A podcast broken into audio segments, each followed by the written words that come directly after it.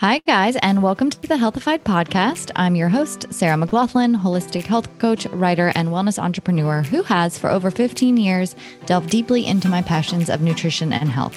Before we get started, this episode of Healthified is brought to you by our sister company, Gratisfied, a natural foods company I launched in order to make a more impactful change in the packaged food space. Our products are made with real food ingredients and blood sugar balance in mind. For a discount off of our products, visit gratisfied.com and use the promo code Healthified at checkout. Today's guest is Dr. Heather Moday, allergist, immunologist, and functional medicine practitioner.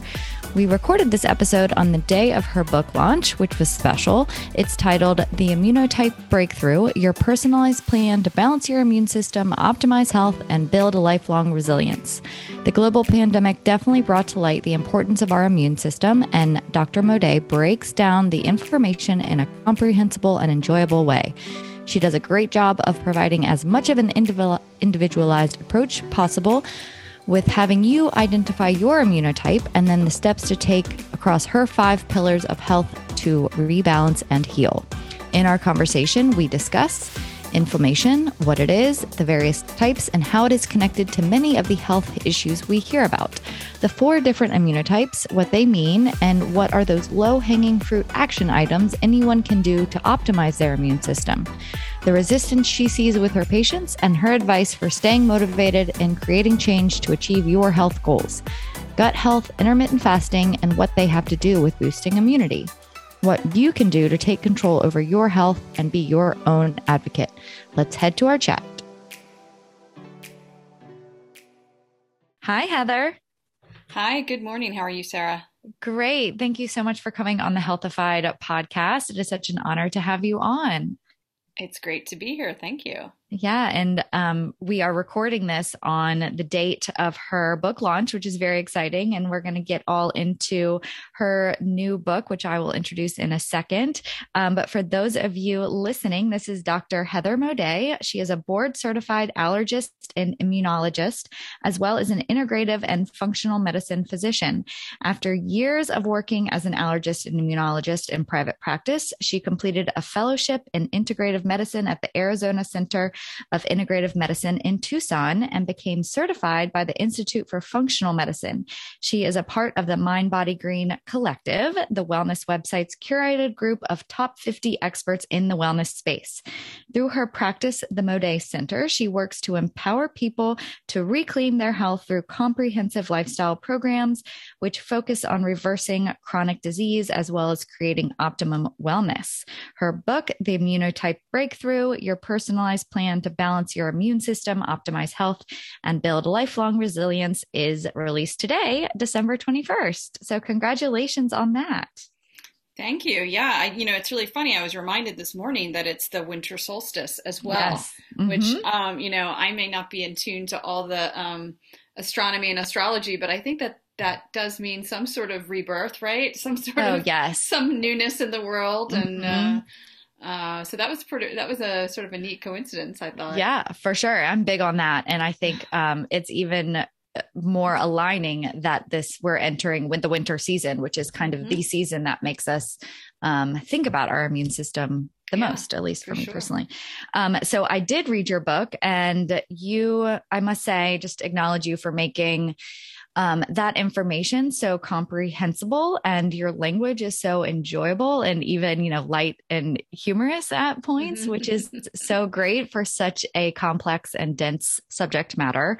Um, so i would encourage um, everyone to go seek that out. But just to kind of get this conversation started could you tell us a little bit more about your background story and how you got to where you are Sure. You know, as you mentioned, Sarah, I um, I trained in conventional medicine. I went to medical school and got an MD, and initially um, did internal medicine, you know, big hospital setting. But I immediately did a fellowship. Um, fellowship training is usually a few years after your residency, and decided to um, do allergy and immunology, and uh, mostly because I was really interested in the allergy part. But you know you have to you, you have to learn everything about as much as possible about yeah. the immune system right to understand the concepts and um, so i worked in sort of a traditional setting in allergy in a private practice for about 10 years and you know, um, it was it was fine. It was good. It was a it was a stable job, and I liked my patients. And uh, but I what I realized is as I was going through there is that we we really didn't have a lot of answers for people, and also I wasn't really using a lot of my skills as like a outside the box thinker or being creative. You know, really I just found myself as most doctors you know find themselves these days is you know sort of drowning in paperwork and prescribing a lot of mm-hmm. medications, and so you know, I just found that to be very frustrating because in my own life, that's not how I personally viewed health um, and taking care of yourself. I myself would do other things, you know, like I was very interested in nutrition. I was just fascinated with mind body connection. I just really, you know, read about all this stuff on the side, and yet I wasn't really able to practice it. Um, mm-hmm. So that led me to doing a fellowship um, with the Arizona Integrative uh, Program, and uh, I just loved it. And I really felt like I'd found my tribe, and and so I just sort of kept going. Um, I continued doing training with the Institute for Functional Medicine, which is a little bit more in-depth biochemical um, evaluations, but also a very holistic sort of view of health. And after a few years, I just realized like I couldn't. I really I couldn't stay in the position that I was. I had to do something different. And so I left um, my job and I, I created my own practice, um, which I still have. Um, currently, I'm working virtually, but, um, you know, I was able to impart all of this knowledge that I learned after medical school and after mm-hmm. residency and fellowship. And it was just like immense what I learned. Um, and it really just changed the way that I work with people. You know, I work with people on trying to figure out why they're sick or why they're having symptoms. Um, there's usually more than one why. And then working with, you know, our environment, our habits, our food, everything to to fix a lot of the underlying imbalances. So, you know, that's that's sort of in a, a nutshell what I do now. Yeah. And as a holistic health coach myself, I firmly believe that, you know, health and the path to feeling well is definitely a holistic 360 degree approach. So, mm-hmm. was there a point, an aha moment, um, a pivotal point, if you will, in your story where you just kind of decided to take that more functional, holistic approach? Or was it more kind of like a slow, this is something you'd always be interested in, and it took you a while to sort of make that shift? Um, I think it took me a while to make that shift. I think it was a combination of being you know, discouraged, bored, mm-hmm. um, mm-hmm. really feeling like I wasn't living up to my potential. Uh, if, you know, just I had sort of lost the the passion for medicine. Um, also, one of my um, one of my colleagues that I was working with at the time was diagnosed with ALS, which mm. you know, is a terrible disease to have, and you know, it, it, just seeing that and you know, at that time, I didn't know a lot about sort of the interventions that one could take for chronic neurologic disorders. We know so much more now. And this is, you know, we're going 10 years back. Um, but, you know, I, I did think about that. Like, you know, were there some things that he, he could have done or anybody could have done to, to maybe help him? And that was discouraging to me. And I think I also saw that as, you know, you never know how much life you have and mm-hmm. why stay in a job that you're unhappy with and you feel, mm-hmm is not fulfilling you. I mean, a lot of people stay there because they're scared or they're stuck or um, and I just decided to take the a leap of faith, and I think it was it was a bunch of little things.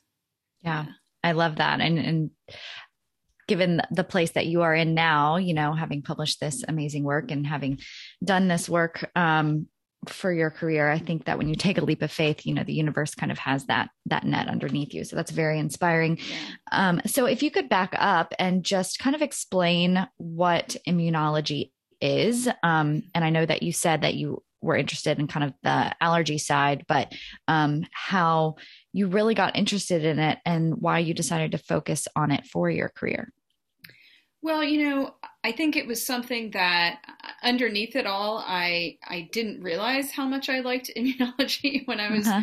first uh, training. Um, I liked the clinical outcome uh, part of it, so I was interested in rheumatology, which is you know, really more the study of connective tissue diseases and things that can go wrong. But it's all it's all based on mostly autoimmune dysfunction, which is mm-hmm. one one of the imbalances, right, of our immune yep. system. And then allergies, of course, is another imbalance, sort of in a different direction. And um, so, sort of those two together, you know, really sort of put me on this path. And, you know, and then when I started in with functional medicine, I realized that almost all chronic disease has to do with imbalances or chronic inflammation, mm-hmm. uh, which is started obviously by the immune system. So, in the end, really, it's it's all about your immune system. It's everywhere, and um, you know, as I describe in the book, it's it's something that a lot of people don't really think about. I think now they think about it more, but it wasn't part right. of anybody's real lingo. But I would say over the past 10, 15, 20 years, you know, doctors from all, you know, or health practitioners from all sort of uh, segments of of medicine, whether they're GI doctors or cardiologists or neurologists, they all realize that inflammation plays a huge role in the beginnings of disease, regardless of what system of the body it's in. So, immunology or the immune system is really like the it's it brings everything together. It's sort of the it's the underlying like root system of mm-hmm. of everything. Yeah, so it's you know I think it's it's fascinating and uh, so much more that we need that we have to learn about it. Yeah. And that was one of my questions actually, because, you know, you cited some, you know, for lack of a better word, societal ailments, right? The mm-hmm. um, obesity, diabetes, Alzheimer's, ADHD, depression, arthritis, et cetera. And mm-hmm. I understand, and I think it's um, becoming a more mainstream understanding that the body is connected throughout these intricate systems, right? But mm-hmm. I don't think I would have before reading your book kind of pinpointed those issues back to um, your immune system. But then when you talk about inflammation, you know, at the root cause of it, is that what's going on here? And for someone who might not be as familiar with what inflammation even is, can you explain that and the different types? Sure. So, inflammation is a necessary process that occurs every day in our bodies. Mm-hmm. So, and it and it can be triggered by many different things. It doesn't have just one playbook, right? Right. There's not one, you know, inflammation occurs because of an infection of any kind. It can uh, be caused because of because of trauma and the need for tissue repair. It can be caused by damage from toxins or foods or anything that um, our body sees as like a threat or something that damages our body in some way that then sort of recruits our immune system to repair. Because our immune system is there for multiple different reasons but if you look at it its real core. It's to protect us from things that might damage or kill us and then also to repair and um, you know sort of heal mm-hmm. any damaged uh, part of our body. And so those are the two things. And inflammation describes you know a complex uh, sort of series of events that occur in order to make this happen. And so there's recruitment all different kinds of cells. There's changes in blood flow to an area that's injured. There's different cells that come in. They create uh, different uh, what are called cytokines or messengers to recruit mm-hmm. other cells. Um, you know so you know you can create fever um, you can create swelling all these different parts things that happen are part of this inf- inflammation response, which in the end, the end goal is to heal it. Right. But then there has to be resolution. You know, all of those cells need to go back to where they came from. There needs mm-hmm. to be healing that goes on, and things need to get back to what we call homeostasis or balance. Mm-hmm. Um, so a lot of times we don't know when this is going on. Like we don't, we're not informed of when inflammation is going on in our body unless it's something big, like you know, you break an ankle or you cut your you cut your arm or hand or you know you have strep throat and you have a high fever then you're going to be aware of that mm-hmm. but most of the time we don't even know when inflammation is going on because it's just sort of you know it goes on and goes off it goes on and goes off so mm-hmm. it's just part of the day-to-day job of our immune system to do this mm. and you know in your book, you talk about this idea of it's not as straightforward as just quote unquote boosting our immune system. So, the inflammation that we experience, not necessarily the acute, like spraining your ankle, but more of the chronic, mm-hmm. how much of that is genetics versus lifestyle? And does genetics play a role in the strength of our immune system and how much it can weaken or we can strengthen it? Yeah. I would say that for the most part, um, genetics don't play a huge role in inflammation. Mm-hmm. You know, genetics really just is a, it's just coding of genes and DNA. Mm-hmm. And, but then genes need to be turned on and turned off, you know, by different, um, basically triggers in our environment, you know, so, it's it's not as easy as like oh this is my genetic code and this is what's going to happen to me Mhm. right now in Mhm. some cases like if there's chromosomal damage or something like that you know there's obviously things that can happen from birth on that um, you're not changing because you have uh, you know sort of uh, something that's there from birth right Mhm. Mhm. but you know for sure i don't think that there's any significant data showing that um, inflammation is necessarily predetermined now you can have genetic risk factors for diseases that involve the immune system so for example uh, people who have who are allergic or what we call atopic or tend to have asthma that can run in families, but Mhm. there is no one set of genes that determines any of that. So, and we know for sure that, you know, you might have a family that has maybe three people with allergies and then two people without allergies. So, Yeah. who's to say, you know, what's responsible for that? And we do know for sure that there's environmental triggers both for asthma, allergies, uh, and also autoimmune disease. Yeah. So w- before we started recording, you mentioned that you started writing your book kind of in the spring of uh, 2020, which um, is very interesting time to start writing about the immune system. So, um, how did COVID kind of change the conversation and understanding around our immune system, both in the medical community and generally?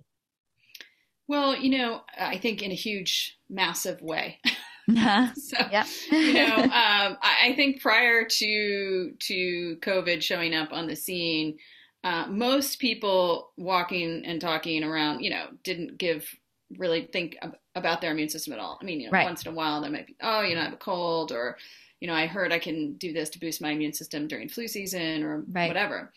Um, and even for physicians, I mean, I mean, I can't speak for the whole medical community, but I wouldn't say that this was something that was, you know, on everyone's the tip of everyone's tongue.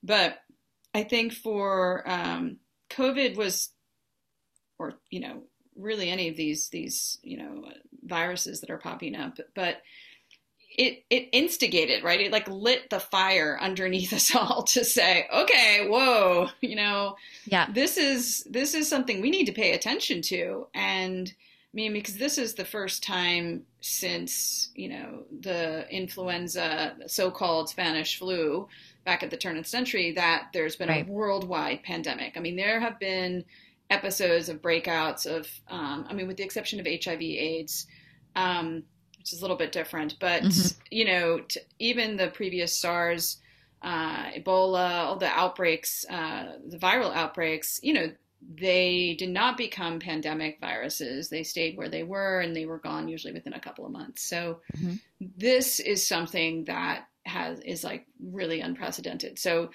you can't help but start paying attention. Yeah, for sure.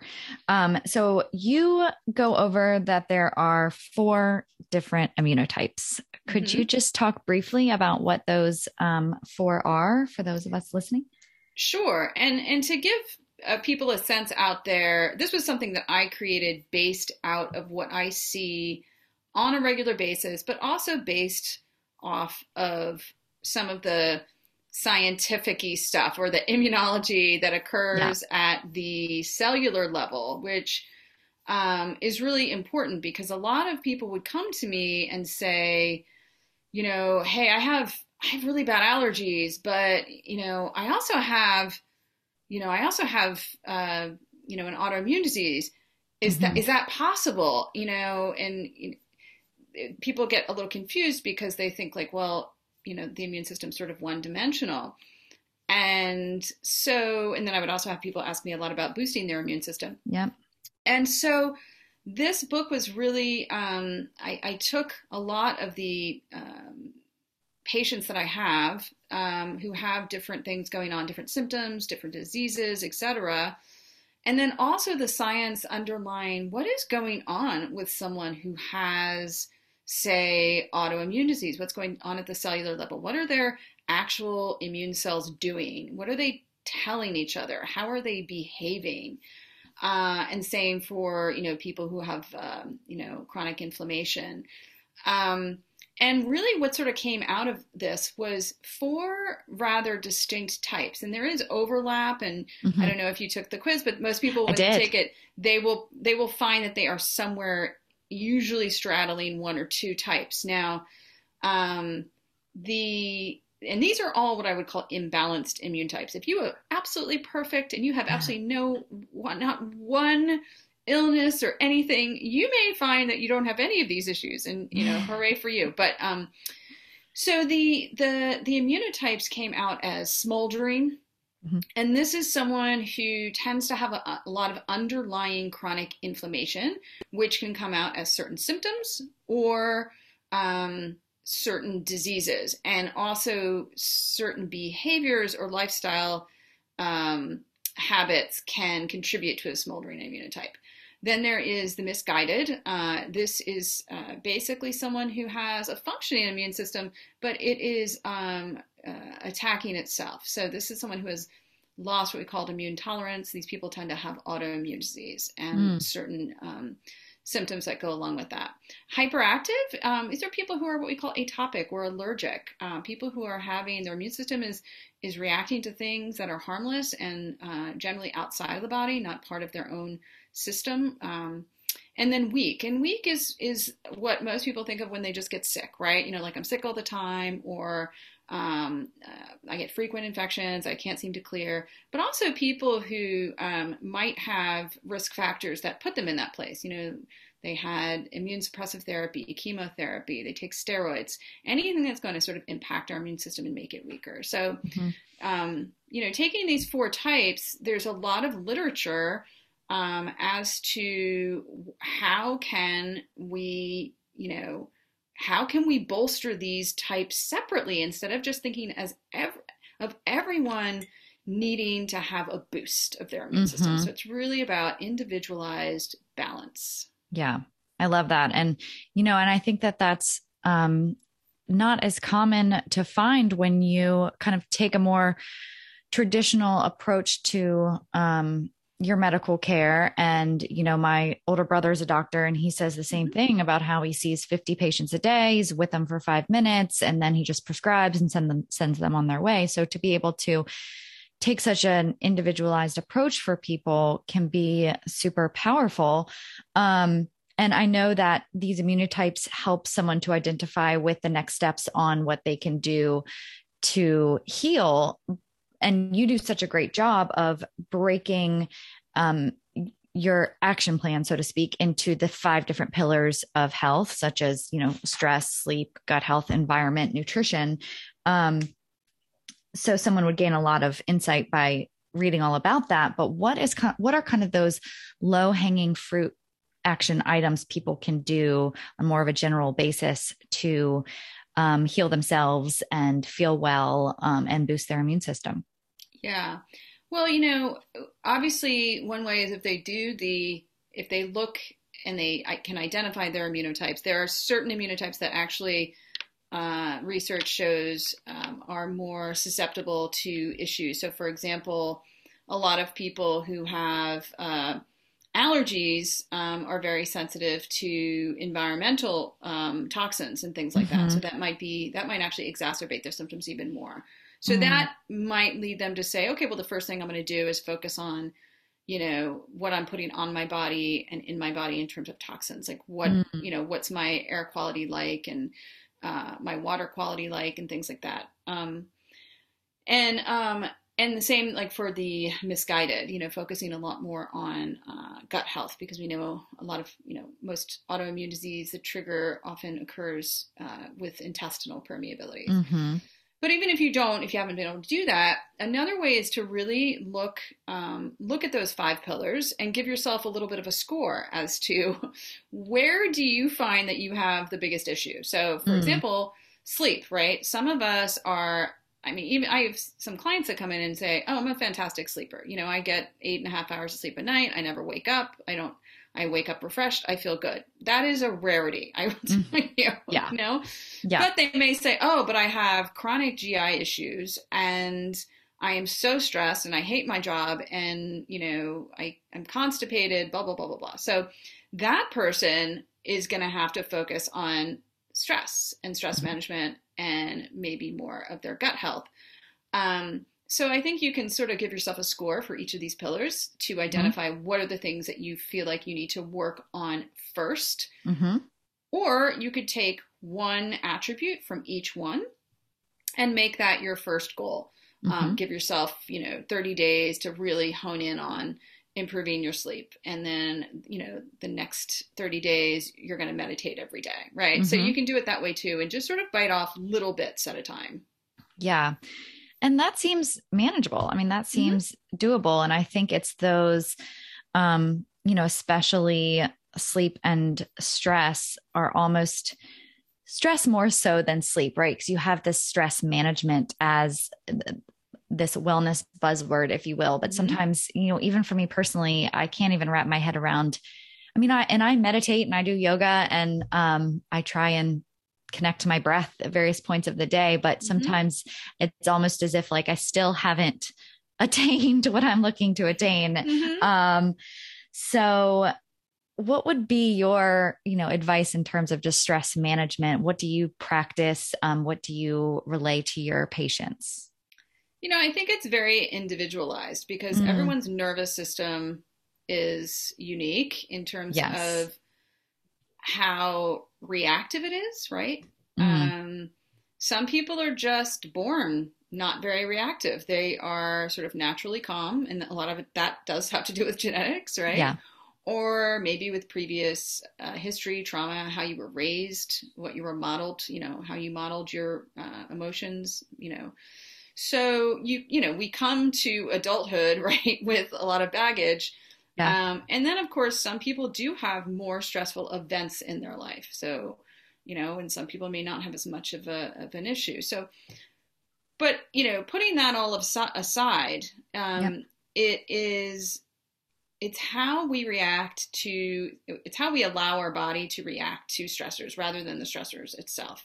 Because obviously we can't get rid of stressors like, you know, like right now, you know, we've got, Omicron, you know, going around the country, and all of a sudden people's, you know, last minute Christmas plans are being um, canceled, which is yeah. a huge stressor, right? Right. Um, so you can't really help that. But what you can do is sort of take a pause. And this is where I think the whole changing your thoughts um, or examining your thoughts and how they are creating emotions and feelings. And really i mean i'm not a therapist but this is really more in the realm of you know cognitive behavioral therapy. Yeah. Um, which you know you can learn on your own. You can you can have a therapist. Um, you can read about it. Uh, there's lots of different ways to sort of do this. But i think that checking in with yourself every time you get that feeling of adrenaline that you feel like your thoughts are running away with your physical reaction is to sort of pause to stop mm-hmm. Um, so I think that's really important. Um, and then I think everyone does well with certain things in their life. Like I really, I do well with journaling. So for yeah. me, that works because it's writing something out, which you know they've shown that that that sort of neural pathway between your brain and your hand and the the act of writing can be um, very calming. Um, and I find that I feel better when I put stuff down on the page. Um, and that's something I can do every day. So for me, that works really well. I have other yeah. people who love to do tapping. Tapping really works for them. Um, so I think it's trying different things, giving it, giving it a mm-hmm. good college try, a few weeks, seeing if it gives you any benefit, because nothing is going to help overnight. And then once right. you feel like, oh, this is helping me a little bit, I'm not 100% sure, then mm-hmm. stick with it for another 30 days and another mm-hmm. 30 days, right? Mm-hmm. So because it's cumulative and it becomes like a habit. I mean, you can't just do like meditate one day a week and expect it to give you tremendous benefit because it it wears off and then you're back you're back in the hot seat again, you know? Yeah, exactly. And, you know, and I want to touch on some of the other pillars, but that is a really good segue into kind of talking about, you know, with these lifestyle changes. I know when I was health coaching, nine times out of 10, someone would come to me for an initial consult and they would tell me, I know what to do, but, right. And a lot of the mm-hmm. times as human beings, we can get in our own way. We create obstacles and barriers to change. Mm-hmm. And, you know, a lot of it does come back to habit formation. Um, mm-hmm both in those positive, healthy habits and those habits that we've already established that might not be serving our health. So, what have you seen with your patients um, in terms of people maybe getting in their own way, and how do you motivate them to take steps towards change?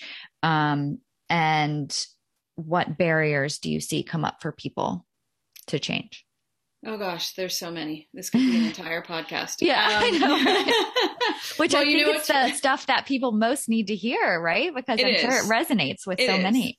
Well, first of all, I will tell you that it's a full time job. And so I now have three health coaches that work with me mm. because mm. the, it would be impossible for me to do that kind of work and then also be, you know, interpreting labs and coming up with treatment plans, et cetera. But of course, I do what I can. Exactly. Um, and, you know, I think this works for a lot of people, but identifying your why, I think, is very powerful.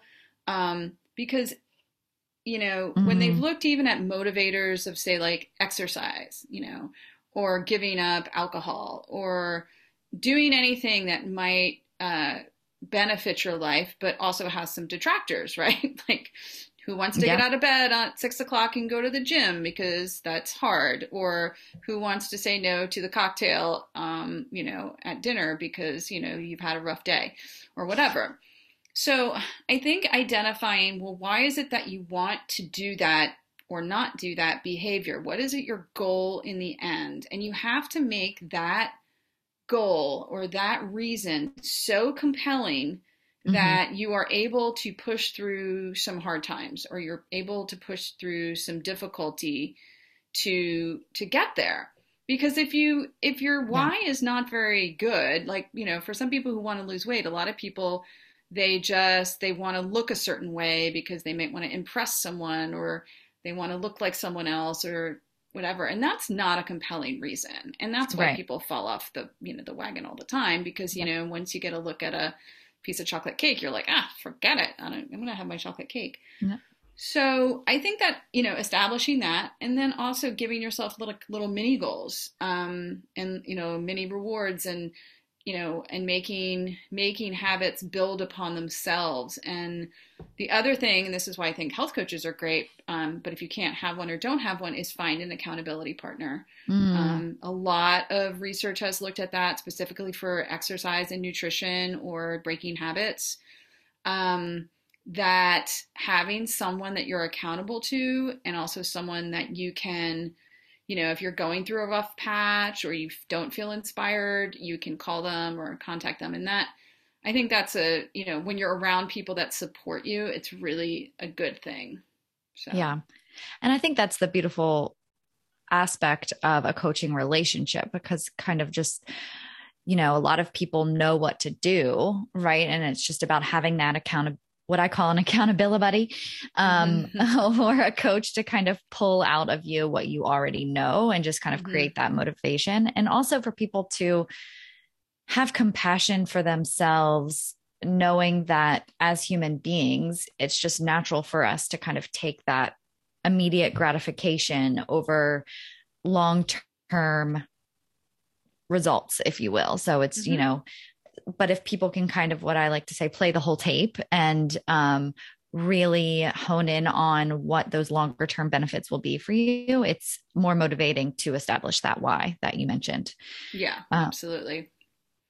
So I want to talk about gut health a little bit. I know, again, this can be a very um, dense subject. Um, but while I was reading your book, I kind of just always, I, I went back to my childhood and how um, I had some friends who we're always sick all the time and they would go right to the antibiotics right to prescribing the z packs right and mm-hmm. um and even now i've seen them in adulthood be sick all the time so mm-hmm. what how is gut health kind of connected to your immune system and what can we do instead within a culture that is so quick to prescribe antibiotics Mm-hmm. Yeah. And hopefully that's changing. I know that when I was in practice, it was like a free, it was like, you know, people would give out antibiotics right and left. And mm-hmm. hopefully we know a little bit more now about how damaging that is. But, you know, the, and part of it's because we know much more about our, our microbiome. So our microbiome or microbiota, depending on who you talk to, is really just a whole family of intestinal. I mean, we have we have microbes everywhere in the body, but I'm talking spe- specifically about the gut uh, biome. And mm-hmm. there's trillions of organisms, even not just bacteria. There's yeast, there's viruses, there's all sorts of things down there, right?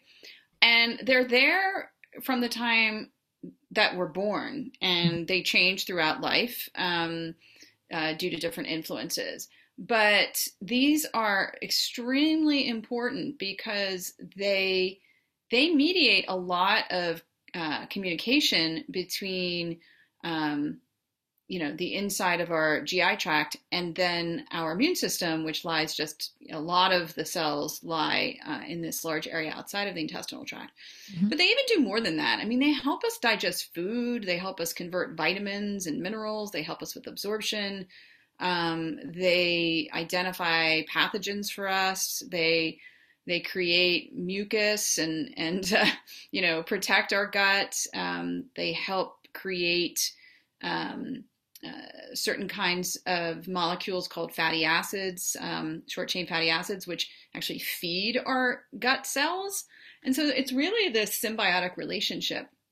So the dangerous thing about antibiotics is that we developed antibiotics to kill pathogens, right? And when we first started developing them, with penicillin being the first, it was a very narrow spectrum. And what I mean by that is that it was sort of designed to um, to kill a very narrow spectrum of bacteria. Um, but as we got better and better at making at making these um, antibiotics, they became broader spectrum and broader spectrum. So you could wipe out literally multiple classes of bacteria with these very powerful antibiotics.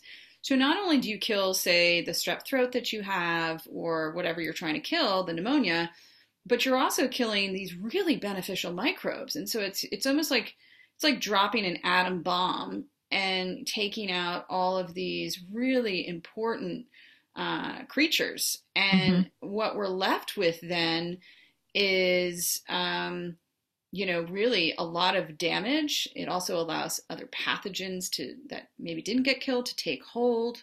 Um, it changes how we digest our food. It can damage our gut lining. It can inflame our, our um, inflame the gut lining. Um, it can sort of activate our immune system. So you really, really want to avoid antibiotics if you don't need to take them, mm. for sure.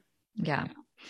And there's definitely ways to support gut health, which is mm-hmm. becoming more known in terms of, you know, those probiotics, prebiotics, um, all the things. And I want to talk um, switch to kind of more of the nutrition pillar. And I know you're a fan of intermittent fasting. And mm-hmm. again, kind of a buzzword. Um, and I think so many people are doing or trying intermittent fasting because they've heard of the benefits for digestive health, metabolic health. But I think it's less known about autophagy. Um, and I love that you mentioned that. So, can you talk a little bit more about what autophagy is and the connection to your immune health? Sure. So, you know, we um, as humans were never meant to eat all the time.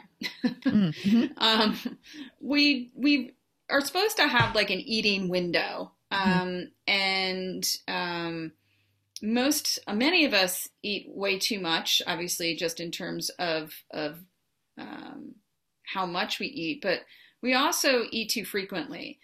And why this is not good is for a couple of different reasons. Is um, it keeps our insulin high when we have um, when we're eating all the time. Mm-hmm. It tells our brain, you know, okay, there's there's sugar coming in, there's food coming in, um, and that's not beneficial. But also, every time we eat, um, it actually changes how our GI system works. So we actually slow down our gastrointestinal tract. But the other thing is that when we go for a period of time when we get into a fasted state, it signals uh, a couple of very complex mechanisms to um, sort of recycle or clean up uh, many of our cells. Um, and some of this also happens when we sleep. But when we get into this autophagy, autophagy really just means self, uh, sort of self eating, self recycling. Um, so it allows us to repair cells that really just need to be sort of cleaned up so that they become more efficient. And, you know, there's so much research now looking at how intermittent fasting um, can help with longevity. Mm-hmm. Uh, we know that in um, uh, cognitive decline, uh, people who you know fast overnight at least for 14 hours sometimes 15 hours uh, can have significant improvements in cognition over time uh, mm-hmm. they use it in some of the um, the work um, uh, on alzheimer's disease so you know i think that if you think of you know a fasting period as actually a very useful time. It's not just like, oh, I'm starving and my body's starving. No, your body's actually like, oh, thank God they're giving us a break. We can we can sort of stop for a while and we can start doing some, you know, we can like clean up the house a little bit. Um, and so, you know, I'm a big fan of it. I mean, people call it different things: timed eating, uh, intermittent fasting. Um, but I think it's a good thing for everyone to try to, at absolute minimum, do not eat for 12 hours a day. And that's usually overnight. That would be the absolute minimum. And then you can always try to do 13 or 14 hours. Um, and this would be for adults. We're able to um, stop uh, bringing calories in or just fasting, uh, you know, whether it's during the day or at night. It signals um, that the body can go into this state, or at least you know in certain cells um, of autophagy, which is again it's a sort of a recycling, and it's just really really helpful over over time to be able to do this on a daily basis, and then in some cases for people to go for longer periods of fasting. Mm-hmm. What would be kind of your minimum fasting window you would recommend to people? Yeah.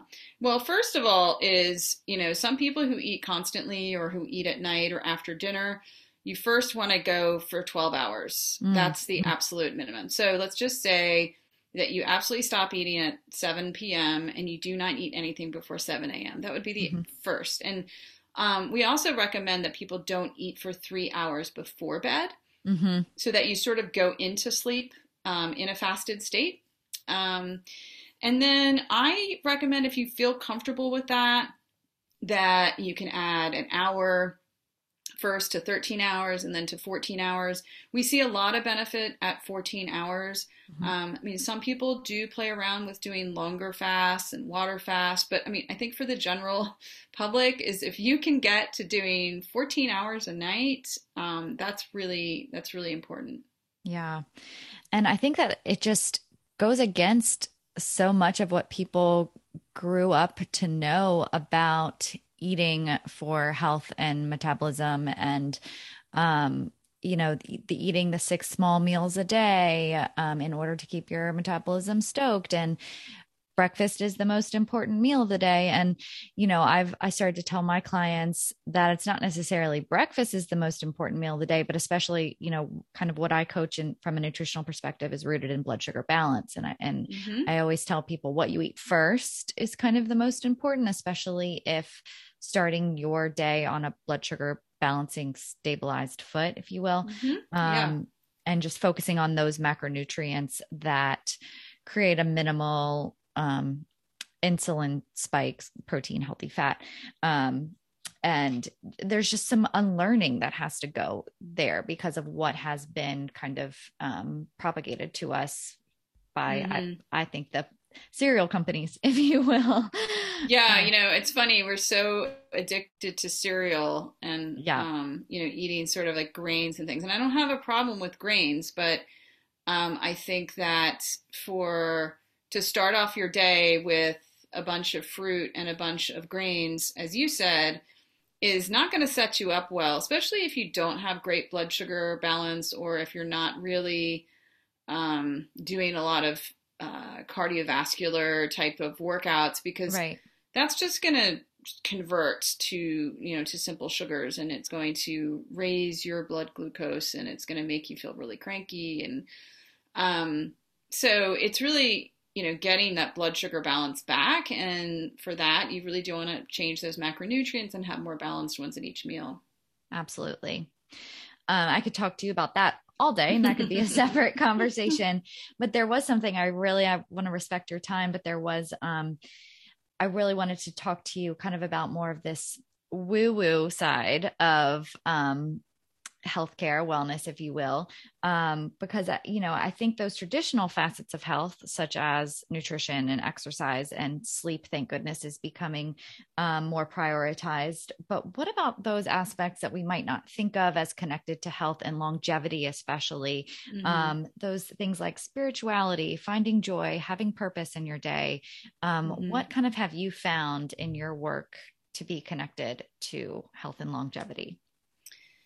Well, I think for sure that, you know, connectivity is probably one of the most important, or mm-hmm. community.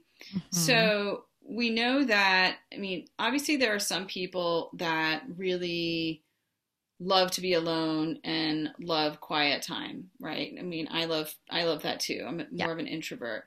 However, if I was never able to be with friends or family or meet strangers or connect with the outside world, I would definitely not live very long. And, you know, this has been borne out through lots of different studies looking at, um, you know, the blue zones of the world where the people live the longest. Mm-hmm. And one of the largest contributors to longevity in those areas were the fact that these were tight communities that had a lot of uh, connection. Um, and, you know, we see this with loneliness. There's data on loneliness. There's data on people losing spouses. They, you know, they don't live as long after that. So there's a lot to that. Um, so being connected is extremely important. Yeah. And then I would say spirituality too. Um, you know, that belief in that something is greater than yourself. Mm-hmm. Um, mm. That, you know, you have something to wake up for every day um, that also is extremely important um, for longevity. Um, and also, I think for your immune system, you know, when you when you are when you are sad and when you are lonely not to, not that you have to be happy every day like those are normal you know sadness is a normal emotion but loneliness is not really an emotion Lon- loneliness is a state and mm. um and as humans we are meant to be we're like tribal people, right? Yeah. We were meant yeah. to be with others and have um, societies and have communities and have families. And um, that's the way that we've actually evolved. And that's why we exist, right? We would never yeah. have been able to uh, sort of live on the planet for this long were we not able to, to make these structures. So, um, you know, it's, um, I think it's really important. And, and I guess that's one thing also that uh, a pandemic has shown us is that oh. being separated um, and not able to see our friends and family has increased anxiety and depression and um, and I think that's one of the reasons why people are so wanting to get back to to sort of normalcy of their life, you know. Absolutely. Um, so pulling this all together, I would be so curious to kind of hear about, uh, you know, any breakthroughs for your patients that come to mind um, in kind of applying this holistic approach to health and immunity? Mm-hmm. Yeah, absolutely. So, you know, one of the first things we um, work with with our patients, obviously, is we put them through a series of testing. And, and one of the most important things we do is we really look at their gut biome. Mm-hmm. And we see a lot, even when people don't have necessarily complaints that their digestion is off, uh, but they might have arthritis, for example. Uh, so, you know, someone comes to mind recently who uh, was about to retire and um, had worked in a pretty stressful job for, you know, 40 years or something. And was about to retire, and she had been diagnosed with some sort of rheumatologic disorder, but nobody could tell her exactly what it was. Some people thought it was psoriasis, some people thought it was rheumatoid arthritis, but her just joints just ached and her mm-hmm. feet hurt and everything. And um, you know, so you know, we we we saw some issues with her gut. We started working on that. Um, and we also saw she had this very high marker of inflammation called C reactive protein, which I talk a lot about in the book, which is a pretty good marker for certain uh, types of what are called cytokines, inflammatory cytokines being very high. Um, and so we really just worked on her diet. We took out a lot of things that um, that are known to be sort of inflammatory. We actually did some food sensitivity testing, but we got her blood sugar balanced. Uh, and you know, the other thing is that she quit her job or she retired from her job, and she started getting more regular sleep and she started to do, you know, to get out and, and, sort of walk a little bit more and be out in nature.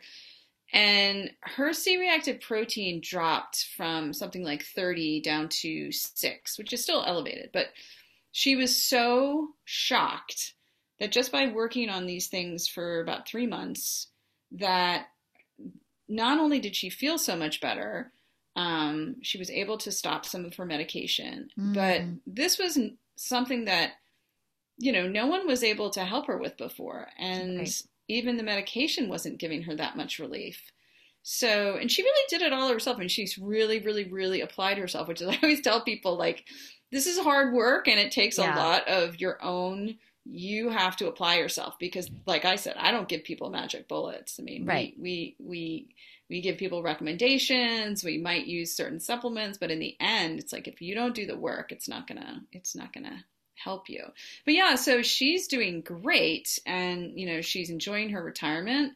She's exercising more.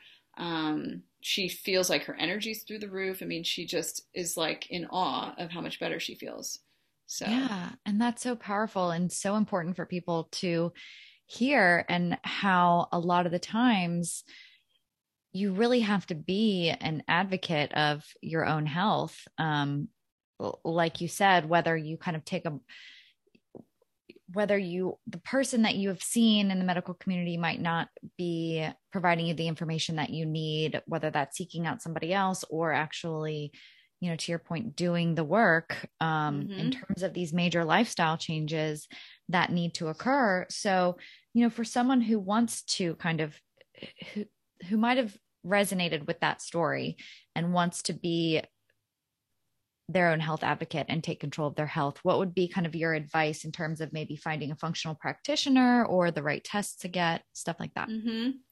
Yeah, well, I highly recommend working with a practitioner mm-hmm. because. The testing is very hard to interpret on your own. Yeah. I mean, I I'm a you know a physician who's worked in medicine for you know 20 plus years and these tests are very biochemical. They um, they're very nuanced, and you have to sort of know what you're doing. So I know there's a lot of tests that are available to people, and um, they buy them and they they read sort of the computer generated um, recommendations and they they do them and then they don't feel much better because it's yeah. not that simple. So I'm not a huge fan of that. I don't. I mean, I, I, I believe in everyone's ability to to for information, but I, I find that people get very frustrated. Um, so I would say find a practitioner that you trust.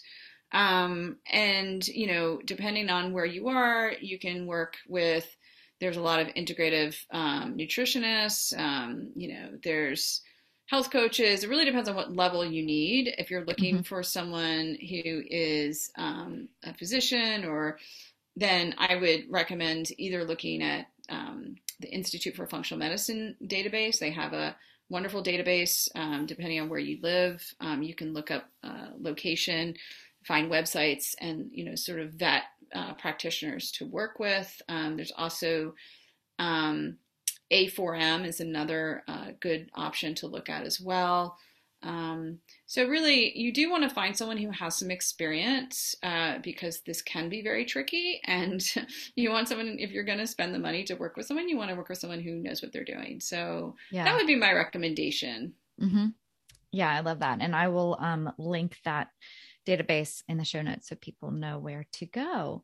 Um, but before I ask my final question, where can people find you? So they can find me a couple places if they just want to follow me online. Um, uh, I'm most active on Instagram at um, the Immunity MD. Mm-hmm. So they can check uh, check me out there and um, also go to our website, which is www.modaycenter.com. Um, I see patients virtually in a few states, um, but we also have some programs run by my nutritionist, dietitian, who's fantastic, um, and she is able to work with clients in more states than I am. Uh, so you know we're able to uh, you know see quite a few people that way. So yeah, yeah, that's amazing. And I will again link all those in the show notes. And um, I know people will seek you out because just so insightful and wealth of knowledge in this subject matter. So, um, and speaking of, you know, one of my final questions, and I love asking this question because um, I imagine you are a continuous seeker of information mm-hmm. um, and you love to learn. So, what are you currently interested in learning about, or what has you excited these days?